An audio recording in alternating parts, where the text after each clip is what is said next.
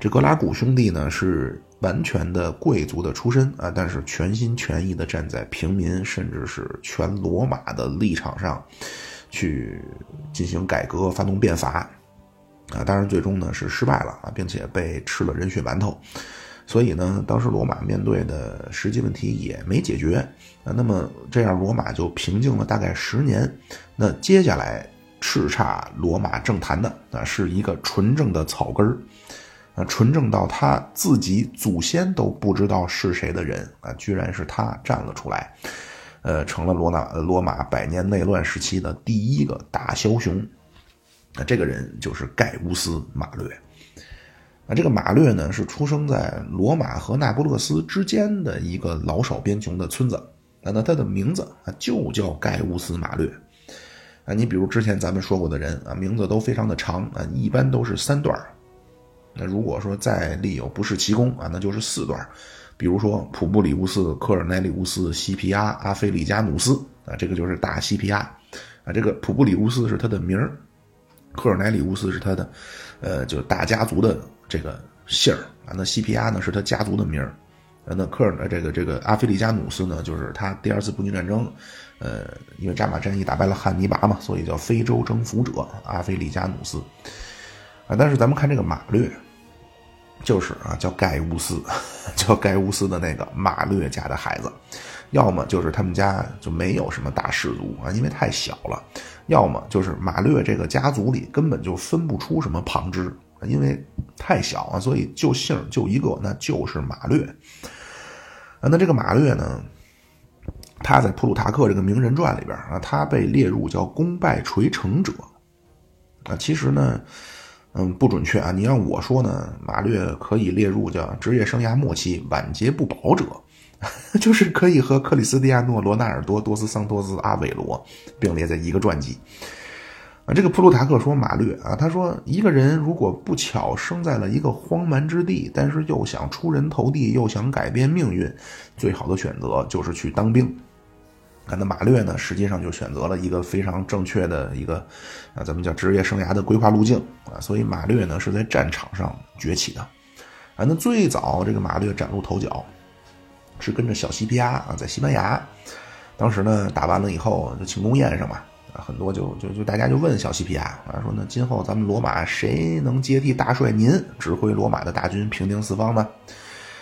这会儿小西皮亚呢就拉过来啊，就作战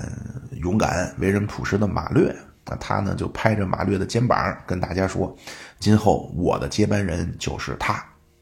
啊。这一年马略才二十三岁啊，那本来呢觉得是不是一段？少年英雄啊，发家于行伍的就这么一个故事啊，狄青、岳飞相仿啊，但其实并不是。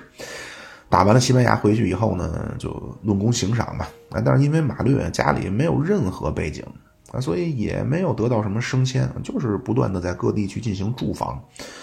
啊，并没有出现所谓的平步青云啊，一步登天啊，并没有。但是他也去竞选过啊，并不是说我就躺平了啊，他也努力过啊，但是呢就。竞选当上过一次护民官，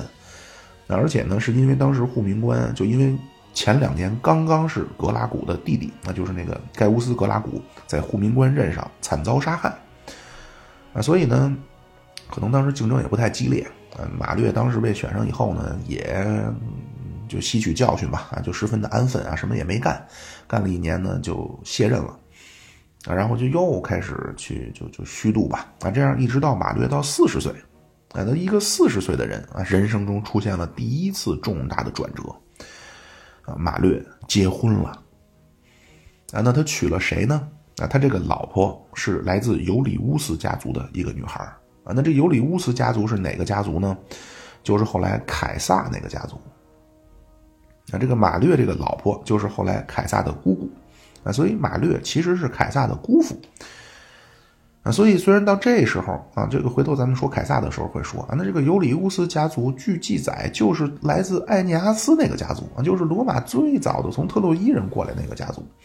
那就等于是也是最早一批的这种大贵族啊。但是到这会儿已经开始没落了啊。但是虽然尤里乌斯家族没落了呢，但是马略他毕竟他算有一个大家族能够作为自己的一个背景了。啊，那过去在罗马根本没人拿，没人正眼看他，啊，现在好歹一说啊，我也是尤里乌斯家族的女婿了，啊，就虽然说这个尤里乌斯家族没落了吧，啊，但是毕竟提起来啊，有这么一号，啊，所以马略呢，就过了几年啊，他就当上了法务官，啊，而且就在马略的这个法务官的任上，啊，马略终于得到了大展身手的机会，啊，这一年马略已经四十八岁了。啊，那这次机会就是在北非爆发的朱古达战争，啊，那么你作为法务官，你就能独立去当战区司令了，啊，那么这个朱古达战争是怎么回事呢？这个呢，还得从第二次布匿战争啊，就当时大西皮阿远征非洲啊，从那会儿开始说起，啊，那还是得前情提要一下啊，因为汉尼拔呢打到了意大利啊，但是当时意大利呢谁也不敢跟他打啊，所以这老费边嘛就主张就是。避而不战，坚壁清野。那么大西庇亚呢？他的理念就是不能总让这个汉尼拔牵着鼻子走啊！咱们要主动挑选一个对罗马有利的战场啊！所以呢，他就看上了咱们要远征迦太基啊！那么他一兵发北非呢，但是没想到一开始攻城不利啊！所以呢，就剪除了一个迦太基在北非的传统盟友啊！这个国家叫努米底亚啊！那当时大西皮亚呢就。通过扶植起来了努米底亚的一个王子啊，就把老国王给废了，这样努米底亚就成了罗马在北非的第一个盟友。而且这个国王呢，就是当初他扶起来这个王子，一直和西皮阿家族过从甚密。那么这么多年以后啊，当初那个王子也从当时的小伙子，这会儿已经八十多岁，快九十岁了。那这老国王这会儿眼看着，那就一天不如一天，一时不如一时啊，一刻不如一刻，一会儿不如一会儿，一阵不如一阵的。就只有进的气儿啊，只有出的气儿，没有进的气儿了啊！这会儿呢，他呢就面临的一个，那王位传给谁？那老国王呢就做了一个决定啊，我把王位传给大儿子，然后让老二、老三来摄政。那为了怕老二、老三不服呢，他就找小西皮亚。那因为这会儿他跟大西皮亚曾经相当于拜了基督，都喝了血酒了啊，所以他跟西皮亚家族就非常好。那国王呢，就找到小西皮亚，那说一旦我们这儿如果出现国内的动乱，啊，你就小西皮亚，你得千万带着罗马的天兵来维稳来。那小西皮亚当然他就答应了，啊，因为出于国家的角度啊，北非这时候努米底亚是第一强国啊，就必须和努米底亚关系稳定啊，这样就能稳定住北非。那并且呢，从私人的角度啊，那因为小西皮亚他过继的爷爷是大西皮亚嘛，啊，那这努米底亚这国王是大西皮亚相当于把兄弟。啊，所以呢，他实际上小西皮亚就得保着，就就人家的江山稳固吧。啊，那这样呢，这个老老大等于就当了努米底亚国王啊，让二弟三弟摄政啊。那老三就他这个三弟和小妾生了一个孩子啊，这个孩子就叫朱古达。这个朱古达呢，那从小就聪明伶俐啊，所以西班牙一爆发叛乱，那就是努曼提亚战役啊，那小西皮亚奉命去镇压。那努米底亚呢？作为罗马的在北非的同盟，那当然要派出军队去协助。那在军队里呢，就带上了这个朱古达那等于这个小朱古达，他是通过近距离的观摩学习啊，对小西皮亚用兵的法门了然于胸啊。所以从这个角度来说，马略和小朱古达啊，应该是师兄弟关系啊，因为他们都是跟着小西皮亚在西班牙起来的。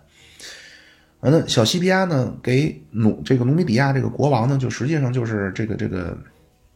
呃，朱古达的这个大伯嘛，啊，就给他写的这个信里边啊，还点名表扬了这个朱古达。那回去以后呢，就可能是这努米底亚这国王呢，就等于要给小西皮亚一个面子啊。等朱古达回到努米底亚啊，国王就说了啊，因为朱古达虽然是他侄子嘛，但是是小妾生的，所以地位很低。回去以后呢，这国王就说：“今后呢，你就过继给我了，那你就是我儿子了。”那又过十几年，这时候国王两个弟弟都死了，而且更关键的是，就是连接努米底亚和罗马的这个话事人，那最早这个人是大西皮亚，后来是小西皮亚。这个时候，不但小西皮亚死了，而且能力极强，并且还是西皮亚家族的外孙的血脉的格拉古兄弟也死了。啊，并且格拉古兄弟绝后啊，小西皮亚也没孩子，等于到这个时间节点，罗马和努米底亚没有任何情感上的纽带了啊，只有这种法律条文上的同盟关系了啊，所以这个国王啊，他接下来能传给谁呢？啊，他这会儿身体也不行了啊，他俩弟弟这会儿全死了，不是之前是俩弟弟摄政嘛，这会儿俩弟弟全死了。那他呢有两个亲儿子，另外还有一个就是从他那个三弟那儿过继过来的这个朱古达啊。那这国王自个儿觉得可能也是快不行了啊，马上就又给罗马写信啊，说我不行了，我接到马克思的通知书了啊，我死以后，我我把我的王国一分为三啊，两个亲儿子和过继过来的这个朱古达一人一份啊。那既然人家这么安排了，罗马当时也就同意了。啊，但是很快呢，这三个儿子那就对这个分法就不满啊，就成了袁绍那几个儿子了。就两个亲儿子呢，就想要来干这个朱古达。但是朱古达人家等于小西皮亚的亲自传授过用兵的法门，按照高人的传授，那名人的指教啊，什么叫围点打援啊？哪个叫侧翼包抄？所以上来交兵见仗啊，一顿打，你这朱古达反而把另外两个人地盘给收了啊，并且两个亲儿子，一个是死了，一个是只身逃脱。那他是相当于一个人非常狼狼狈的跑去罗马去搬请救兵，但是罗马这时候呢，他因为他没有努米底亚的这个相当于这话事人家角色死了嘛，啊，所以就完全只能公事公办。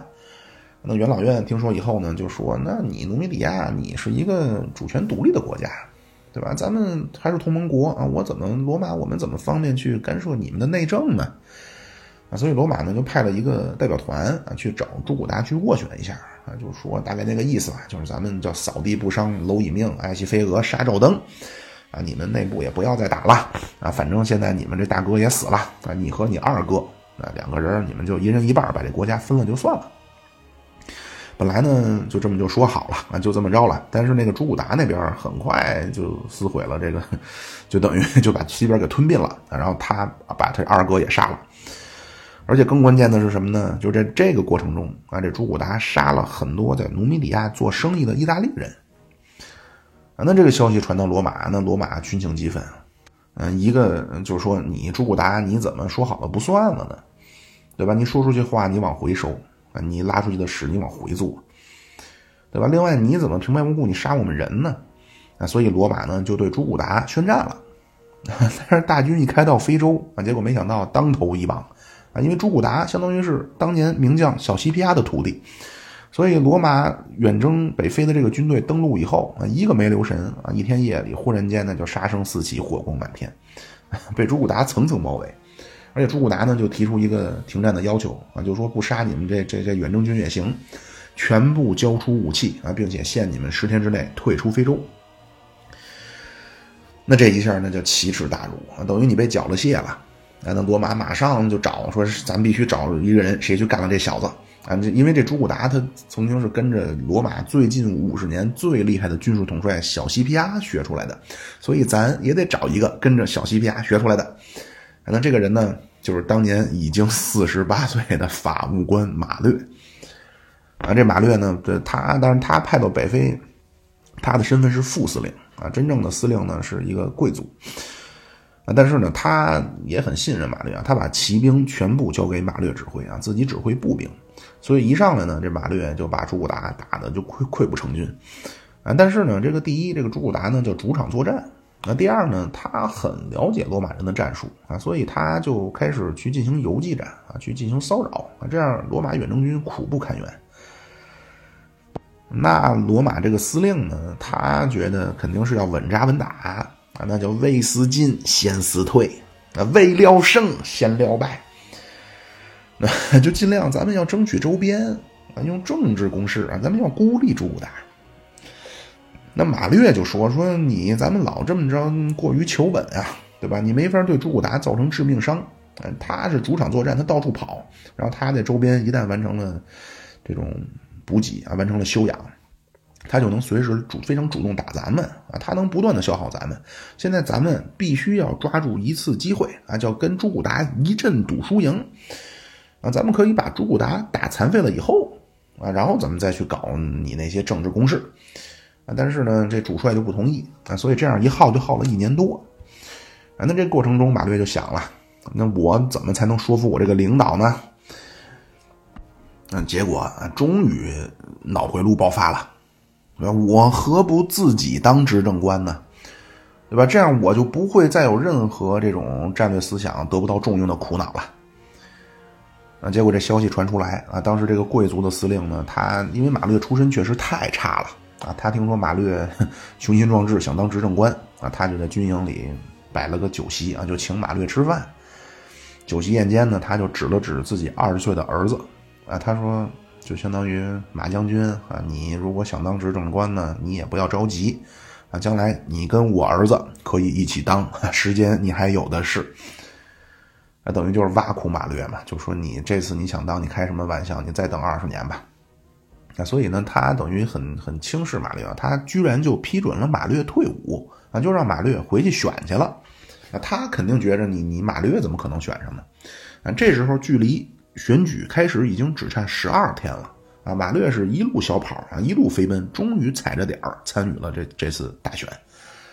那马略这次参选的竞选口号很简单啊，叫我必将生擒朱古达，我把他拉回罗马接受处决。啊，那这时候罗马在北非，等于他之前部队被缴械，然后派出主力啊，本来想的是说师出同门，都是小西皮亚带出来的，结果马略派去也僵持不下。那这是这是南方，那东方呢，一个加图家族的一个啊，也是叫加图的啊，他当时作为执政官的身份啊，也是出师不利。啊，因为这时候咱们之前说格拉古兄弟改革的时候说了啊，就是兵役越来越重啊，因为你占的地儿越来越多啊。但是这时候和汉尼拔打到意大利的时候不一样了啊。当时虽然也是把罗马打的全民皆兵了啊，就家家带户，家家带孝，户户治丧了啊。但是那会儿保家卫国啊，那这会儿呢，你这个义务兵或者叫公民兵啊，因为贫富分化的问题，导致战斗力越来越差。啊，并且你这个就兵员的这个缺口你补不上了，啊，所以对越战争呢就就频频陷入泥潭，啊，所以一投票，这次居然没有任何背景的五十岁的马略啊真选上了，并且马略那个演讲呢非常感人，那马略说说现在咱们罗马的执政官啊当选以前看起来都是谦虚的公仆啊，当选以后就是傲慢不作为的官僚。但是我马略不是啊，我就是来选这个执政官，我就是来为国家、为人民服务的。我马略的前半生都在行伍里度过啊。你们，我作为一个怎么说呢，就是始终在最基层奋斗吧啊。我不会忘记我们罗马的士兵也是罗马的公民啊。我们罗马的士兵不但是奋不顾身的战士，也是罗马光荣的公民。啊而且他说呢，就因为他的出身嘛，啊，他说我没有任何伟大的祖先啊，我祖先连雕像都没有，但是我马略有我的能力和我诚实的品格，啊，他说这两个对于大家接下来将要交托给我的责任而言，这两个已经足够了，啊，现在前线那些人啊，他们对战争都是一知半解啊，但是我马略，我对战争是三十年来的亲眼所见，亲身所为。啊，我没有祖先啊，没没没有人给我背书，那但是我可以证明我自己，通过什么？通过我满身的伤疤啊，并且我虽然说我非常的出身很低的这个很低下啊，我不会说希腊语啊，但是马略说，我觉得那个没有用啊，希腊语对于作为一个男子汉来说啊，对于男子汉的气魄和这种力量啊，希腊语和这些毫不相关。啊，我的知识，我的能力啊，比如上阵杀敌啊，比如拯救国家，这个是我最适合做这个现在这个职位的所具备的能力，而不是说什么希腊语。那而且呢，他说啊，他说我今天不是以罗马的执政官或者非洲战区的最高司令跟大家说这些啊，我今天的身份是一个罗马的普通公民，我在跟大家倾吐我的肺腑之言。那这一年呢，马略选上了嘛。然后选上之后，他就干了一件意义非凡的事儿啊，因为他太了解罗马的底层了啊，他太了解基层的军队了，所以马略第一次采用了征兵制啊。马略征召了罗马第一支职业军人的部队，而且这个部队名义上是罗马的，但实际上是马略的，因为是马略招的啊。这个呢，就和之前的公民兵或者叫义务兵就不一样了。啊，这个就是马略留给罗马最大的一个遗产啊，就是马略军改。啊，具体的说，第一啊，如果你来当兵，你来当兵，你是来拿工资的。那过去你为国家打仗是你作为公民的义务，啊，你来打仗你不赚钱，啊，当然你说你打赢了你能分战利品，啊，但是你的谋生手段还是你当兵以前的。那现在不一样了啊，当兵就是你的一份新的工作啊，你赚钱谋生养家就是靠来给国家打仗。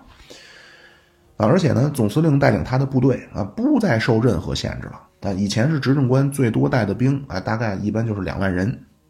现在领兵大将可以根据自己前线战士的需要，无限扩编军队，那而且是私人征召。那第二，以前你来给罗马当兵啊，你是什么军种？是严格按照个人财产划分。那比如你家有钱，你养得起马，你就是骑士；你最没钱，你什么都没有，你就是轻步兵。那现在改成志愿兵了啊，所以你一旦来，这什么呀？投身革命啊，你来。这个 给国家当兵啊，国家对你一视同仁啊，统一给你发武器装备。那统一装备的就是大西皮亚引进的西班牙短剑啊，统一发盾牌、发标枪。而且过去他等于是按财产这种登记嘛，去去去去去去划分小队，然后每个小队分别有自己的战旗。所以过去罗马军队在战场上，是你这个战旗是代表你家族的荣耀。他，现在马略军改是把罗马的战旗统一改成鹰旗，啊，这样鹰旗就成了罗马的象征。啊，后来神圣罗马帝国也是鹰，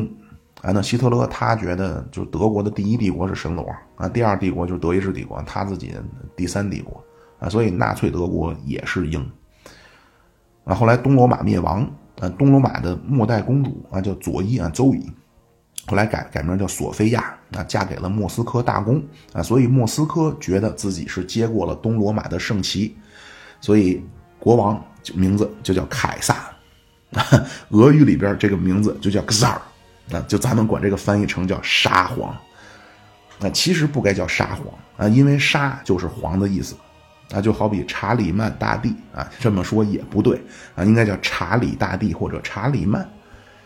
啊，咱们说这个沙皇实际就是凯撒啊，czar 啊，就是俄语的凯撒啊。他们觉得我们接过了东罗马的圣旗啊，所以沙俄的国徽也是鹰。那包括今天美国的国徽也是鹰啊，这些都是来自罗马。那罗马这个鹰旗啊，真正打出威名，实际上也是来自这次马略的军改啊。这是第二个，当兵一视同仁了，并且统一了装备。第三个。以前你主帅的副将都是元老院任命啊，元老院挑选，元老院指派，现在改成司令直接任命，对吧？咱们之前说过那个保卢斯啊，他发动第三次马其顿马其顿战争的时候，他就跟元老院说啊，说我这次有个不情之请，能不能我自己指定副将啊？所以他就带小西皮阿等等这批，包括格拉古兄弟的爸爸这批人去了嘛。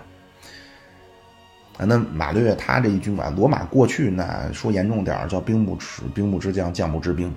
啊，现在马略一军改，等于完全变成一个上下一心啊，包括彼此充分了解、充分信任的军队，啊，支部建在连上，非常灵活，非常的啊上下一心。第四个，那这个也是对后边影响巨大。那就是马略说了，说所有的罗马市民和所有拉丁同盟的军队都能来给罗马当兵，而且我们对你一视同仁。这个后来呢，就间接催生了，就是罗马的市民就变成，就是实际上是意大利就罗马的公民了，啊，就等于顺便把这个公民权的问题后边也就实际上给解决了。那这个马略呢，他年龄啊，他比格拉古哥哥小六岁。比格拉古弟弟大三岁啊，所以完全是同龄人啊。那他们看到的问题啊，其实是一样的。那无非就是家庭教育背景啊，包括个人路径，就职业发展的这些关系啊。那他们呃看到的现象啊，包括他们的视野和解决问题、理解问题的这种高度和宽度不太一样啊，所以最终拿出这种解决困境的方案也不一样。格拉古兄弟，人家明确拿出了针对贫富分化，包括面对失业流民的解决办法啊，但是英年早逝嘛，所以改革就失败了。那马略从小农村孩子，对吧？所以你让他以一个国家或者整个社会的高度去提什么，这个不现实啊。说说难听点，没受过什么好的教育啊，始终都在军队。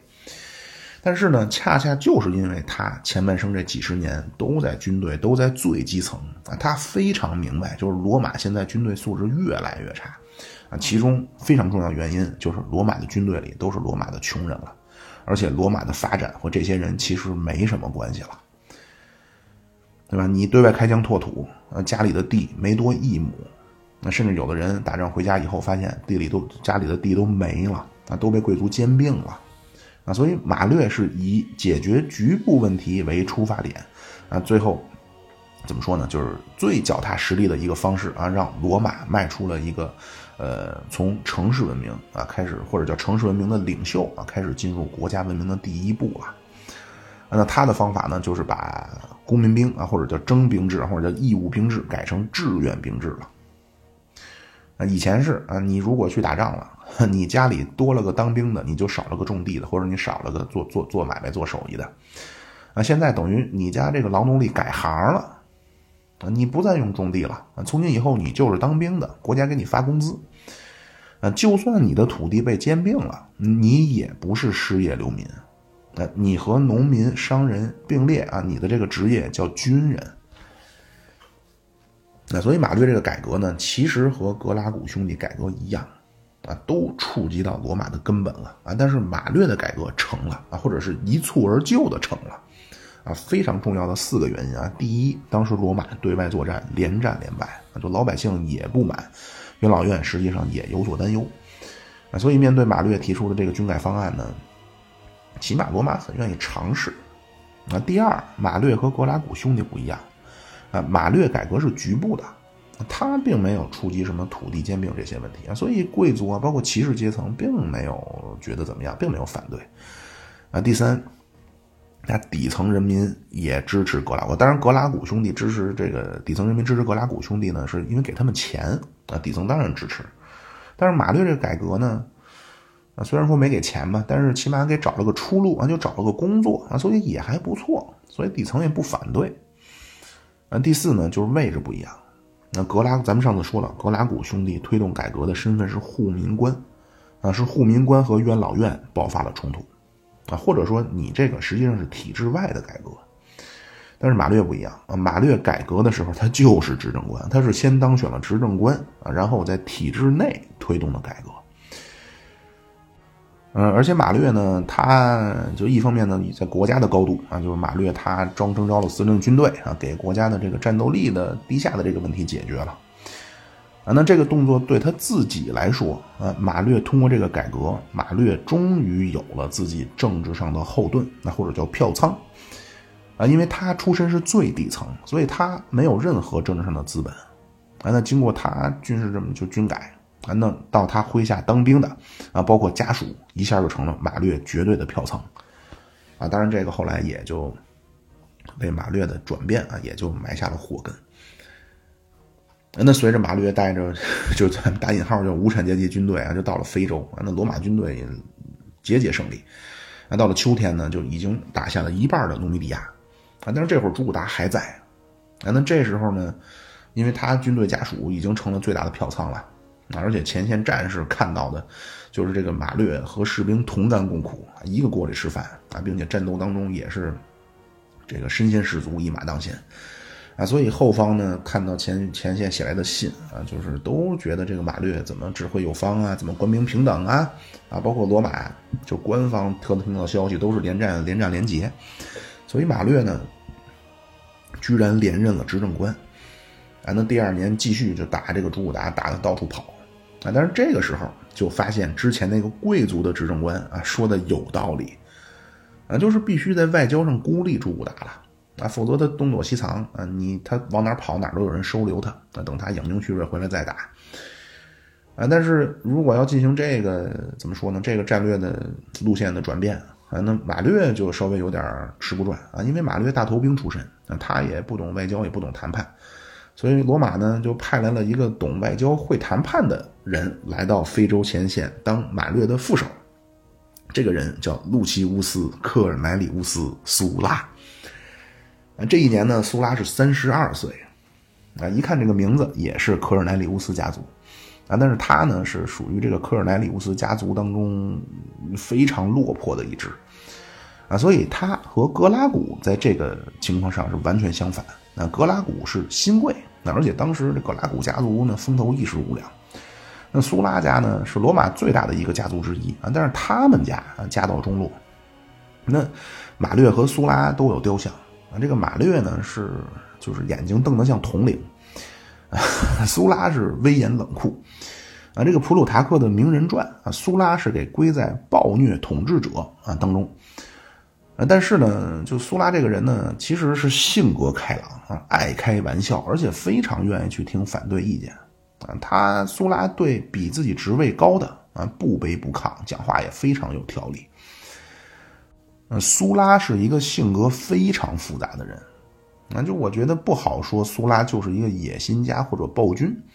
啊。他当然有冷酷无情、杀伐果断的一面啊，但是也有豪闯大气、不拘小节的一面。那这个苏拉呢？他可以为了目标不择手段啊，去不择手段的去去做很多残忍的事情啊。当然，苏拉也流露出很多这种谈笑间调侃人生的潇洒的劲头。啊，就某种程度上，苏拉这个人的性格有点像曹操和毛主席。那当然，苏拉这个人，咱们下次说苏拉体质的时候再详细说啊。今天咱们主要说马略。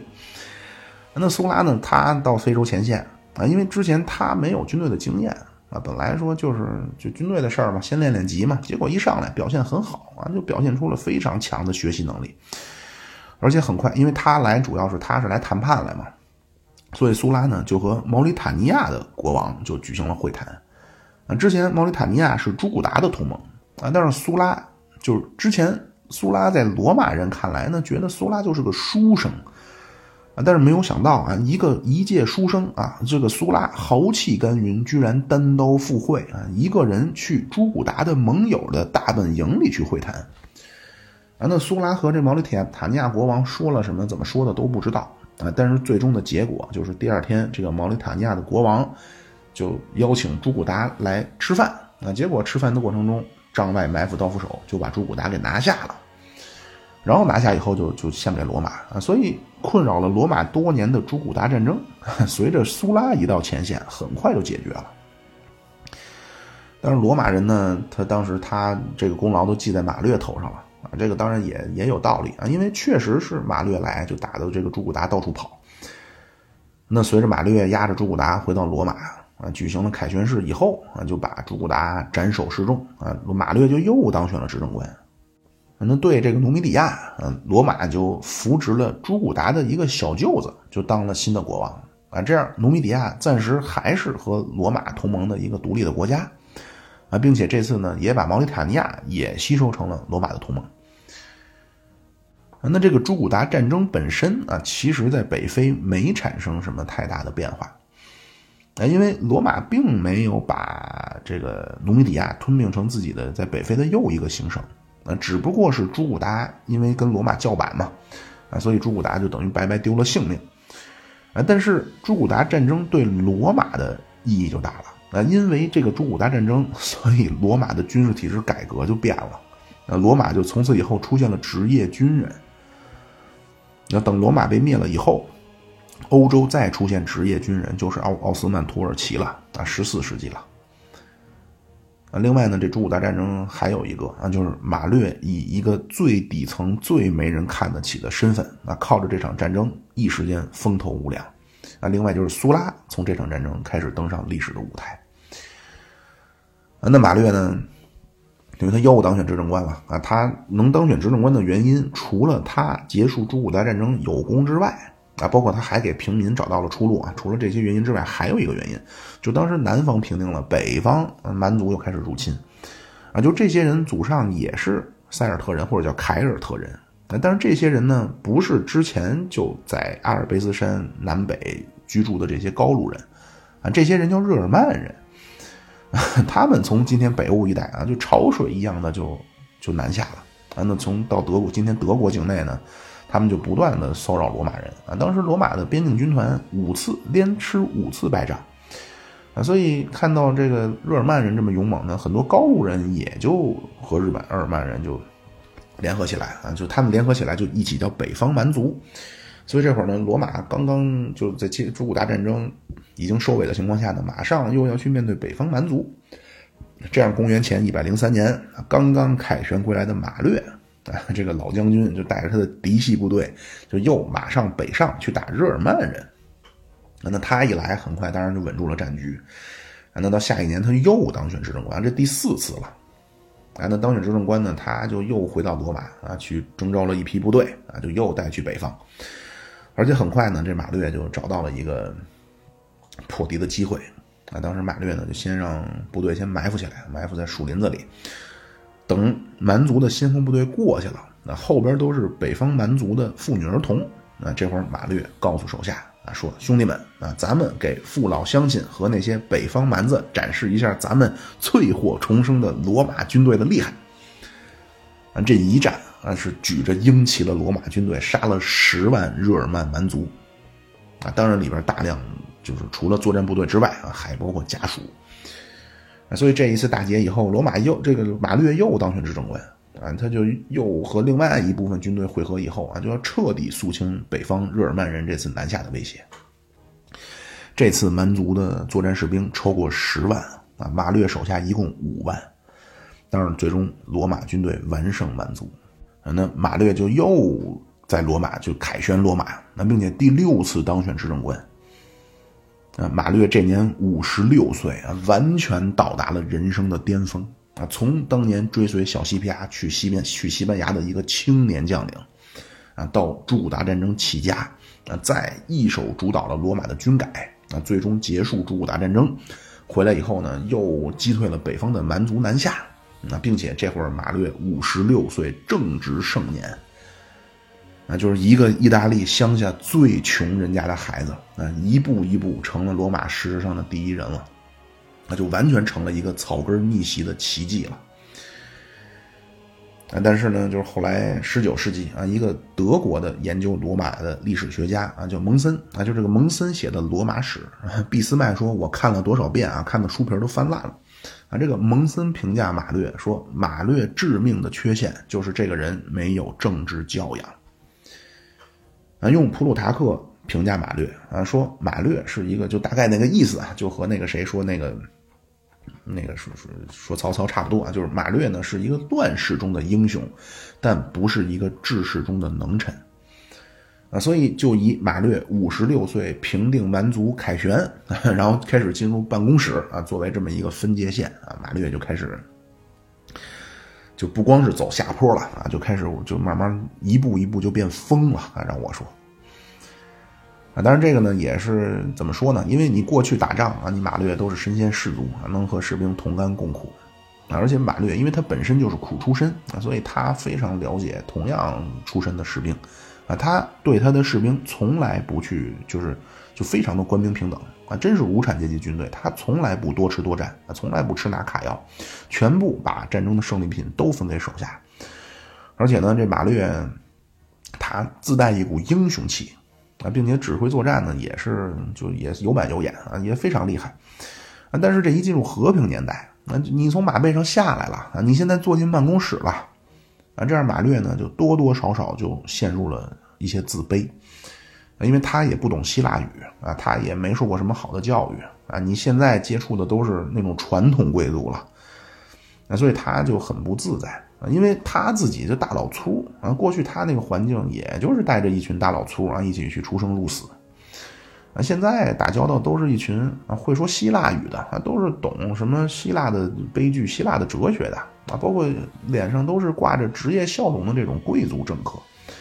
啊，所以就越来越越不自在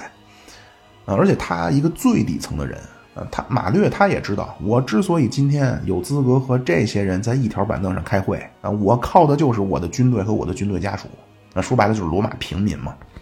啊，但是现在问题来了，对吧？过去七八年，我最大的政治资本就是跟着我南征北战的职业军人和军人家属。那现在战争结束了，那这军队怎么办呢？我怎么跟人交代呢？对吧？过去啊是公民兵，就指你是罗马市民啊，你财产到一定程度啊，你就有当兵打仗的义务。啊，打完仗您回来叫卸甲归田啊，你该种地还是种地，该经商经商，该干嘛干嘛。啊，现在这批职业军人你没仗可打了，那而且更关键的是，因为马略他能连选连任，除了他对外打出罗马的威名之外，实际更关键就是他能帮罗马最穷的人解决生计问题嘛。那他能帮人解决生，所以这些人和他的家属才支持你嘛。那所以到这会儿呢，马略他最开始的想法呢，就是那国家肯定得继续对这些对这些老兵负责呀。啊，但是怎么负责呢？或者说具体的财务问题他又不懂，所以呢，这会儿马略就犯了就第一个重大问题，就是他当时把安置老兵的问题全权托付给了他的护民官，那就让这个护民官负责，就等于你就把这个事儿给我干好啊，剩下的事儿我们也不过问啊，所以这一下捅娄子了啊！这个护民官呢，他无比的崇拜格拉古兄弟啊，而且他比格拉古兄弟还激进。那所以他就以照顾老兵、安置老兵为借口，就重新开始搞格拉古兄弟那一套，而且更极端。比如过去啊，说给穷人分配土地、分配粮食，那他提出比格拉古兄弟补贴的那个数还多。那而且呢，他说啊，现在咱们恐怕还是要对外去建设殖民城市，啊，城市建成以后呢，就把城市周边土地就给老兵了，对吧？这样老兵不也就当地主了吗？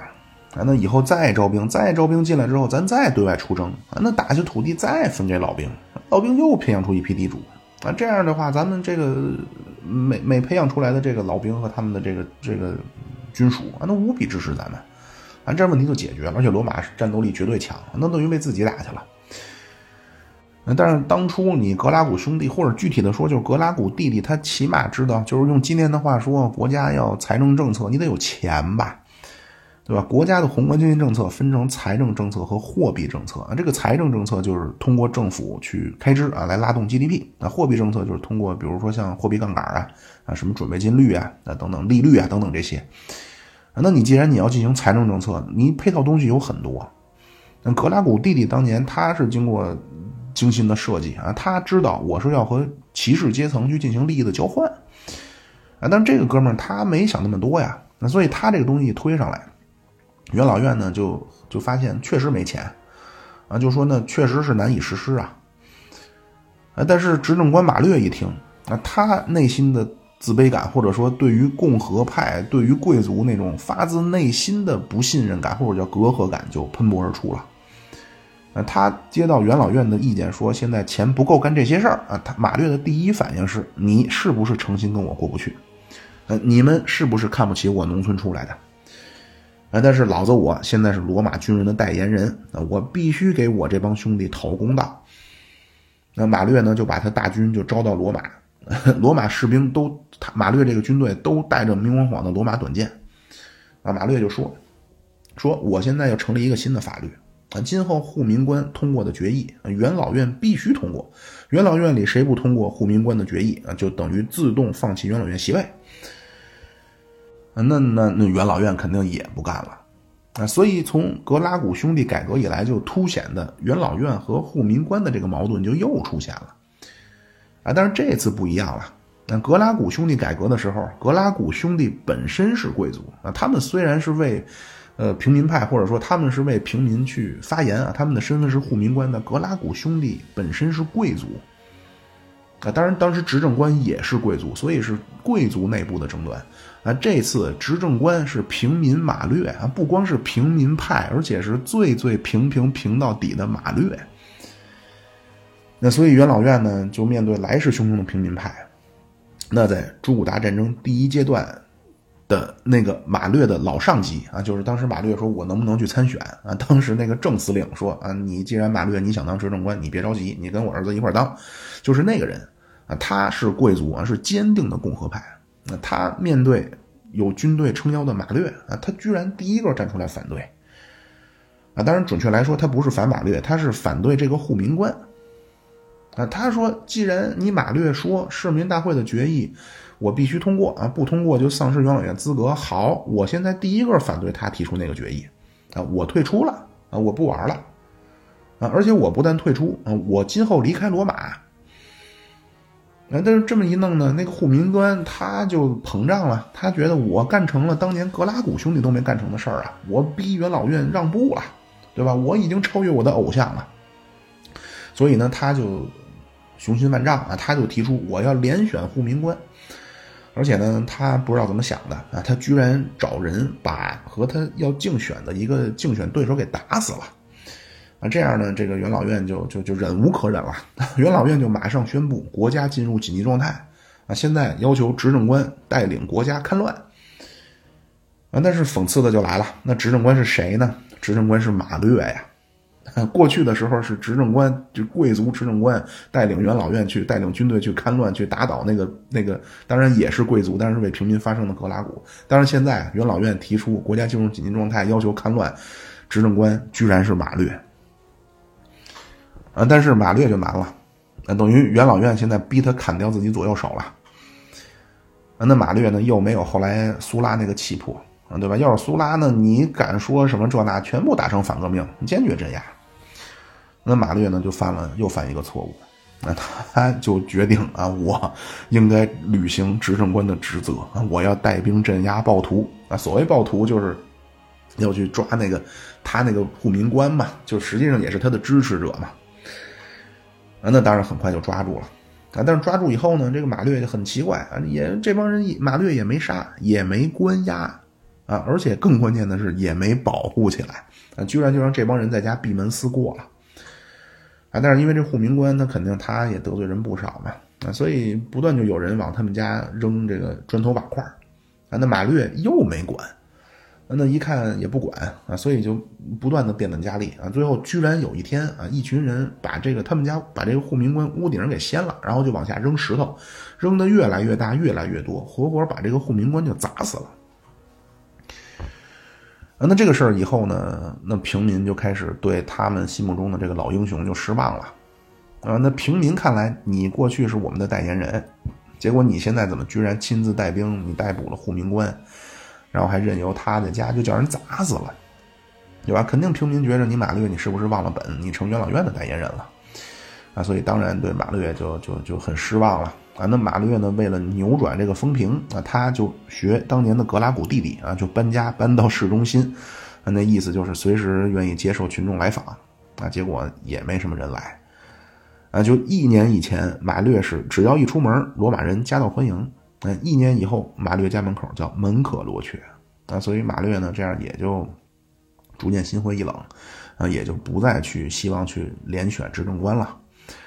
而且这会儿看到这个情况呢，元老院可能也还真是为了挑衅马略啊，就宣布当初就是为了对抗马略，把那个市民大会的决议，元老院不同意，谁不同意就走人。那这不是有一个哥们儿他就站出来，他说我走啊，就是马略那个老领导啊，元老院说请他回来。啊，结果这个人非常的怎么说呢？很气人啊！他回来了一下啊，听说了来龙去脉，马上说：“啊，当初我和马略打败朱古达人，后来马略去打败日耳曼人，那那是我在希腊神庙许了愿了。老和尚灵啊！啊，我现在得去还愿去了啊！所以他在罗马短暂的停留了一天，做了个演讲，马上就去希腊了。啊，那就这一年。啊，就马略老婆的这个尤里乌斯家就生了一个男孩儿，啊，那个批判马略叫严重缺乏政治教养的德国历史学家蒙森啊，说这年生这个孩子是罗马唯一的天才啊，这个孩子就是盖乌斯尤里乌斯马略。那从马略平定了北方回来以后啊，一直到公元前七十八年啊，这个时候都叫罗这个罗马的马略和苏拉的时代。啊那这个马略和苏拉的时代刚好就是。凯撒的青少年啊，凯撒是公元前一百年出生，啊，所以到公元前七十八年，凯撒刚好是二十二岁啊，就大学毕业的年纪。啊，那先咱们先不说这个凯撒啊，先说回这个这个马略。那接下来呢，就又过了一段时间啊，当然这几年马略也没干什么啊，但是并不是说罗马的内部矛盾解决了啊，而是其他的内部矛盾还在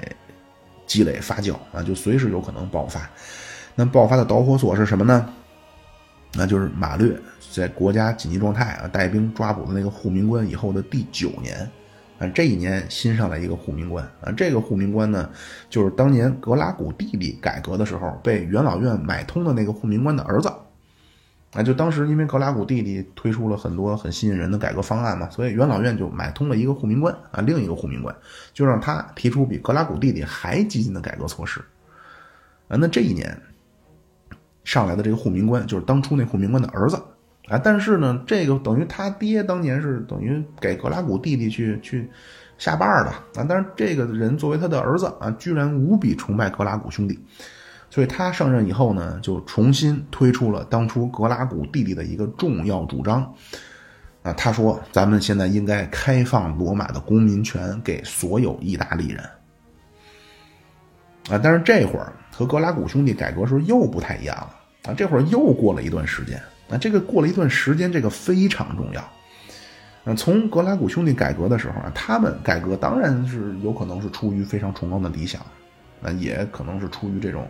就是罗马和拉丁同盟就是比较现实的这种结合的这个角度啊，因为你站在拉丁同盟的角度看，就是他们觉得打仗的时候咱们的牺牲是一样的啊，但是得到好处是不平等的。那更何况这会儿，因为马略军改了，对吧？这会儿马这个罗马前线作战的士兵是职业军人，那你拉丁同盟作战的人，一方面出兵的时候，拉丁同盟叫我们还是义务兵，和你一起上前线；另一方面，拉丁同盟的人，他们还可以去罗马的军营给罗马当兵，那等于给罗马工作。而且马略这改革，他说了，只要你给罗马当兵，我对你平等，给你的武器全是统一的。那另一方面呢，他们的身份还不是罗马的市民。那所以拉丁同盟就越来越不满。那另外还有一个就是，这这个实际上更关键，就是这会儿和格拉古弟弟改改变公民权那时候有一个重大的区别，就是又经过二三十年了。那这二三十年非常关键啊，就是很多问题，就是非常现实的问题，真真正正出现了。啊，因为罗马是公元前一百四十六年灭了迦太基，啊，当时就俘虏了五万多的奴隶啊，啊，那当时年龄比较小的。对吧？如果就是当初可能都是也都是迦太基贵族的孩子，从小教育的也好，那罗马人抓来以后呢，就继续让他们再给罗马人当奴隶，但是就很快就会出现一个情况，就是叫解放奴隶啊，就是主人可以给这个奴隶自由身。那比如第三次马其顿战争当中灭了马其顿的时候，被俘虏的那个波利比乌斯，后来晚年就成了解放奴隶啊，他就成罗马人了。啊，因为罗马当时规定了，就是解放奴隶，如果财产到了一个标准，他就能成为罗马市民，啊，所以波波利比乌斯就这么成了罗马市民了。所以这批当初被灭国的奴隶，那经过了几十年的攒钱，啊，就会出现一个非常匪夷所思的现象，就是当年被俘虏的一个奴隶，今天成了罗马市民。那当初。当兵啊，去灭人家国家的，但是你是拉丁同盟的士兵，今天你还是二等公民。就是当初被他们打败了的那个国家的人，今天反而已经拿着比他更好用的护照或者身份了。啊，那至于这个二等公民到底差在哪儿，咱们就不重复了啊。之前说格拉古兄弟改革那期说了，啊，那过去格拉古兄弟改革的时候还没有这么具体的体会啊。啊，因为当时那批孩子还没攒够钱呢，对吧？你得先，首先你得长大，然后你得和主人关系好，或者有什么什么原因成为解放奴隶。呃，你成为解放奴隶，你就可以占有财产了，然后你就得攒钱啊，攒钱攒一个程度，你就能成罗马市民。所以又过了二三十年啊，那在时间的发酵之下，就是当初那批被俘虏的小孩啊，如果他运气好，活的时间足够长。居然相当一部分人已经摇身一变成了罗马人了，呃，所以每当拉丁同盟的老人看到这种，比如当初迦太基的小奴隶，嗯，已经摇身一变成了比自己身份更高贵的罗马市民了，他肯定他不爽，那不爽回去就得就得说就得发泄，那那这样不满就越来越大。所以这样呢，新上来这护民官呢就提出要重新启动罗马就推广罗马公民的这个法案。那那他在市民大会上当然要演说嘛，那就说咱们现在怎么怎么有必要啊，要重新启动格拉古弟弟当年的那个推广市公民权的这个法案。那但是这个之前咱们说格拉古兄弟改革时候说了，他这个和分田不一样啊，分田是贵族不满，平民双手双脚赞成，但是你说把罗马市民权推广给全部拉丁同盟或者甚至所有的行省，这个罗马平民强烈反对。那最终格拉古弟弟就是因为这个政策丢的人心嘛，啊，所以这个时候这个护民官他旧事重提，他一发言啊，那下面就频频的就就就就就起哄，就高声打断。那结果后来发展到最后呢，就过了几天，他又开会啊，会议完毕啊，他就离开的时候啊，因为周围全是人啊，那这个人走着走着，突然就一声惨叫啊，应声倒地，那地上就一片的血。并且边上扔了一把鞋匠用的刀，很快就死了。啊，那这个事儿就成了压垮骆驼的最后一根稻草了。那本来拉丁同盟他就不满我，凭什么二等公民？啊，再加上因为他这会儿看到的就是当年什么马其顿、迦太基的人，你我当初灭的你国呀，今天你居然高我一头了。那本来这些拉丁同盟的人还盼着罗马能自己觉醒，啊，但是随着这个护民官被杀，拉丁同盟彻底绝望了。啊，这样意大利半岛这拉丁同盟国居然就爆发了大起义。啊，或者叫这种大联盟啊，就都是追随着罗马多年的啊，最长追随罗马超过二百五十年的盟友，啊，这样就掉过头来要打罗马，这场战争叫同盟战争。那罗马听说以后，那就犹如晴天霹雳啊，对吧？那当年的汉尼拔都堵到家门口来了啊，那他们还和罗马一起同仇敌忾，抵御外敌呢。啊，怎么这些同盟居然开始调转炮口啊，对准了昔日带头大哥了？那而且罗马因为它修了上百年的就非常发达的这种高速公路网，所以这个联盟军队几十天呀，或者甚至十几天就能打到罗马城下。啊，最早这个反对罗马的是八个国家啊，他们商量好了啊，我们咱们将来组织自己的国家啊，内部咱们人民有有平等的公民权啊，咱们国家名字就叫意大利啊，咱们的政体模仿罗马啊，是元老院加执政官加市民大会这个三根支柱。啊，官方语言是拉丁语啊，并且这个八个同盟国都开始铸自己的银币了，就这个意大利国的银币都铸出来。这银币图案就是八个拿着宝剑交叉在一起的人，啊，意思就是咱们八国誓约啊，要推翻罗马。啊，那这个意大利这军队呢，过去实际他们的基层士兵都是和罗马军队睡的一个帐篷啊，指挥官意大利的指挥官和罗马指挥官过去都是一个司令部里开会。啊，所以面对这种情况，罗马啊刚开始就讨论啊，咱们只能分成南北战区，分别应对敌。啊，那北方战区那个司令一上来就执政官呀，一上来就死了。那接替他呢，就是曾经扫荡北非啊，抵抗日耳曼的老英雄马略。啊，这会儿马略手下有一个先锋啊，叫庞培。啊，这个庞培就是后来主宰罗马政坛的那个庞培的爹。啊，这会儿南方战区的这个。司令啊，就是另一个执政官。啊，这个人叫呃鲁奇乌斯·尤里乌斯·凯撒，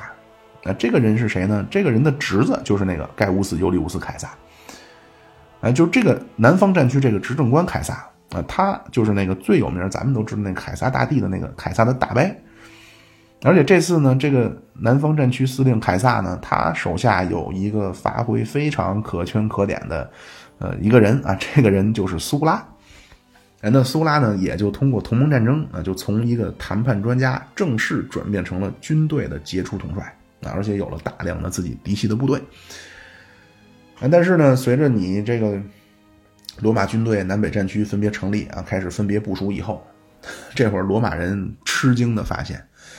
面对就对面的意大利军队和自己的部署完全是镜像的啊，因为彼此太熟悉了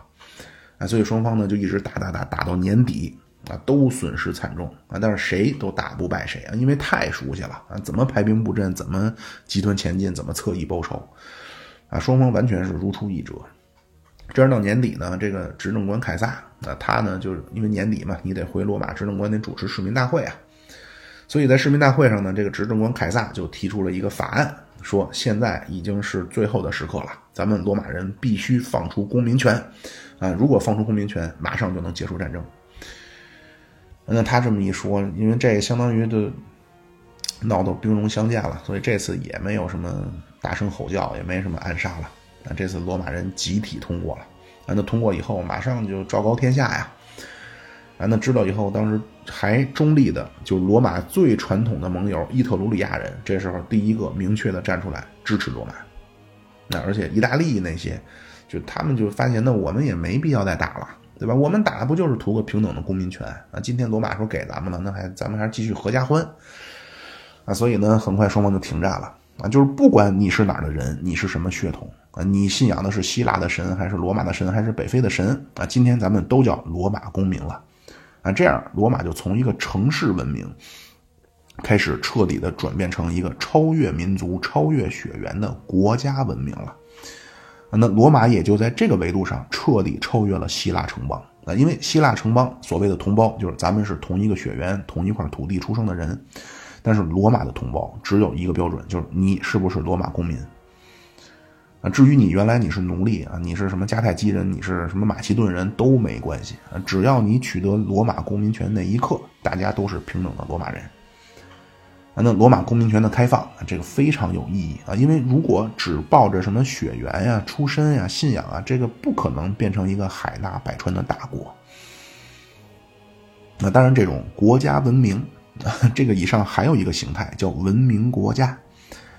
啊，中国实现这一步啊，中国实现这一步是从秦始皇开始的，啊，等于秦始皇统一六国啊，是有了一个硬件上的统一啊，中国变成文明国家啊，是另外还需要一个，就是儒家成为正统思想啊，这个是软件上的统一，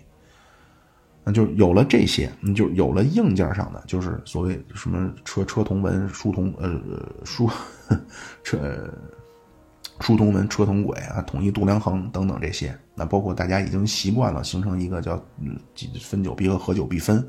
有了这些，包括还有了这种所谓儒家正统思想的这些加持啊，有了这些，不管咱们今天作为汉族怎么说着彼此听不懂的家乡话，有多么互相不能理解的生活习惯啊，咱们都非常无比的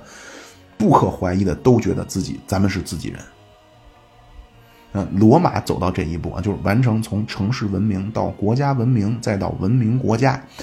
罗马后来还需要一个非常关键的东西，就是后来的基督教。但是万万没想到，后来基督教分裂了，教会分裂了，就分成天主教和东正教。那而且在基督教呢，他们有一个看法，叫异端比异教徒更可恶。所以后来十字军东征，居然天主教去抢劫了东正教的君士坦丁堡。啊，所以东欧西欧就很难捏合到一起啊！再加上后来宗教改革，又出现一个新教啊，什么加尔文宗、路德宗啊、安利甘宗啊等等，所以西方人在精神世界上再出现统一，就是现代了啊，出现了所谓普世价值啊，信仰自由、言论自由，包括政治民主这些啊，这个能够达成一个共识。但是这个毕竟还是没有经过这个时间的沉淀啊。当然，这个说回来。另外的话题了啊，就是说回到罗马同盟战争，呃，那正在同盟战争期间啊，东方突然风起云涌。那波斯的阿契美尼德王朝被亚历山大灭了以后，啊，在希腊化时期，在黑海南岸就兴起了一个曾经波斯的附属国啊，叫本都。那随着波斯被马其顿灭了以后啊，这个本都就慢慢就起来了，那就接管了曾经波斯的地区。那这会儿呢，这国王叫米特拉达第六世。那他就雄心壮志啊，这个家伙那犹如叫赫拉克勒斯转世啊，就身高体健、腰大十围啊，雄心万丈，常年披着个兽皮。那他是被希腊化的波斯人啊，自称是大流士的多少多少代后代啊，要恢复祖上的荣光。那他呢就看到罗马陷入同盟战争了嘛，他就悍然西进，那就打了那个叫帕加马的地方。但是这个帕加马呢，等于已经是罗马的东方的行省了。所以等于你就公公然的跟罗马叫板，那等罗马那边结束了同盟战争啊，那就要抽回手来要对付这个米特拉达梯了，那派谁去呢？元老院推出的人选啊，是同盟战争当中表现非常出色的苏拉啊，因为苏拉当年五十岁啊，年富力强，那同盟战争结束以后呢，苏拉就当然他是通过平民大会啊当选了执政官。啊，对对对，从这儿开始呢，咱们可以叫公民大会，啊，就可以叫呃罗马公民了啊，就不用再叫市民了。那么这样，苏拉呢，他实际上通过罗马的公民大会啊，当选了执政官。当上执政官呢，他当然就要去打米特拉亚蒂，那就要去平定东部战线了。那得到这个委任之后呢，他就开始在他同盟战争的老部下的基础上就去征兵了。啊，但是这时候另一方面呢，当年已经六十七岁的老将马略。啊，他可能觉着我这一辈子，我出道是在西班牙，对吧？跟着小西皮亚。后来朱古达战争在非洲，啊，大蛮族在北边，啊，同盟战争是中间本土，啊，一生东南西北中，就差没在东方立过战战功了。而且这会儿岁数也大了，啊，他就想抓住机会，能不能在东方再创辉煌？啊，所以他也想去，啊，但是呢，没想到呢，元老院派出的是苏拉，那他呢，马略呢就。利用了他的一个追随者，啊，这个人当年是当选的护民官，啊，他呢就做了些手脚，啊，因为这会儿刚合并这个公民权，所以呢选举有些可操作的地方，啊，他就利用这个，在市民大会啊，就是当然公民大会啊，就通过了一个说公民大会啊，我们护民官现在通过任命马略当东征的总司令。啊，等于这会儿是护民官啊推出了马略，啊元老院推出的是苏拉。那等于平民派和共和派除了改革的政策问题之外，这次在人事任命上又出现了不统一。那但是马略之前不是说了吗？对吧？一切都是护民官说了算啊！元老院如果谁不同意护民官的，就自动下台。所以这么一弄呢，双方就又打起来了啊！最后就就又失控了啊！那支持马略的就说啊，说现在咱们要逮捕那个违抗民意的幕后黑手苏拉。那这次苏拉是居然是苏拉跑到马略家躲过了追杀啊！因为马略这时候他认为我是要瞄准元老院啊，所以他没觉得苏拉怎么着，而且甚至就因为俩人之间合作还不错啊，所以他甚至可能还觉得，就马略觉得可能我还有点对不起苏拉。所以苏拉是跑到马略家躲过了第一波追杀，然后苏拉就跑去他正在招兵的军营里了，他就跟手下说啊，说现在我是奇耻大辱啊，咱们现在要杀回罗马，要挽回这种生命、这种荣誉上的损失。那那这批人，那绝大多数都是跟着苏拉在同盟战争当中打了两年的老部下了，啊，就是这会儿罗马军队开始私人化了啊，他们可不是效忠罗马他们只维护苏拉。所以这样，苏拉呢就带着三万五的大军啊，居然就杀向了罗马。这样呢，公元前八十八年啊，罗马就第一次被开进了一支罗马的军队，但是可不是凯旋的，而是来夺权的。这样呢，就开了个坏头，就是后边都是一言不合啊，这军阀就带着大军就进军罗马啊，然后就等于就要挟嘛，等于这样，罗马就又懵了。那就之前同盟战争是牢不可破的联盟，突然反戈一击。那现在怎么咱们自己选的执政官带着大军杀向罗马？那那苏拉因为有军队，而且马略他完全没想到苏拉会进军罗马啊，所以完全没有防备啊。那苏拉这三万五的人几个小时就控制罗马了，然后就开始找马略。啊，就是苏拉这个人非常的冷血啊，就他是为达目的不择手段的一个人。啊，他这会儿也忘了什么之前躲马略家躲躲着的事儿了。啊，因为这个苏拉是坚定的共和派啊，就他非常知道自己想让罗马变成什么样啊。你至于你敢挡路的啊，你敢反对我的，全杀。啊，所以马略一看呢，就这样，马略就跑了。马略是先跑去伊特鲁里亚人的地方啊，后来就干脆跑非洲去了啊。那一看没抓到马略啊，就把马略的那个护民官啊，苏拉就把他脑袋砍了，然后就放在演讲台上就开始训话。啊，那肯定的，非常就是 大家都能想那个场景，那就是苏拉正在讲话，边上就是一颗血淋淋的人头。那苏拉就说：“啊，说我宣布，从今天以后，公民大会通过的法案必须元老院先批准，不然无效。那就过去马略那会儿啊，就过去最早的时候是市民大会负责立法啊，然后马略呢那会儿是说我市民大会立的法必须通过，元老院无权驳回，谁说不同意谁就给我滚蛋。”啊，现在苏拉说了，说你是公民大会，你立的法需要元老院批准，等于苏拉是要把呃护民官压制在元老院之下。那所以呼拉咱们苏拉咱们说他叫共和派嘛，对吧？从表面上看，共和派就是要求元老院的权力大于护民官啊，平民派的要求就是护民官的权力大于元老院。但如果咱们用套用这种就是法国大革命以来的这种革命的这种这种叙事啊，就是共和派，就是当时罗马的共和派实际上是保守的，呃保守主义右派的诉求，那平民派是革命的左派的诉求，啊，当然这个话题就稍微有点大，时间也不早了啊，就咱们继续说啊，就是另外呢，苏拉他除了压制护民官之外，啊，他还说，就马略和马略底下所谓的平民派全部宣布他们叫国贼。那必须清除，啊，至于谁说敢支持马略，同罪，啊，所以这么一实施，马略听说以后，他就不在意大利待着，就跑非洲去了，啊，但是这会儿呢，苏拉还没有时间马上去开始他对罗马内部的改革，啊，因为这会儿东方那边米特拉哈迪还虎视眈眈呢，啊，他打出那口号叫把希腊人从罗马的暴政当中彻底解放。啊，而且当初之所以闹矛盾，那不就是元老院让苏拉去，护民官让马略去，然后就互不相让嘛。那既然现在你苏拉赶走了马略，那肯定还得你率军东征啊。完，那当时当选的执政官，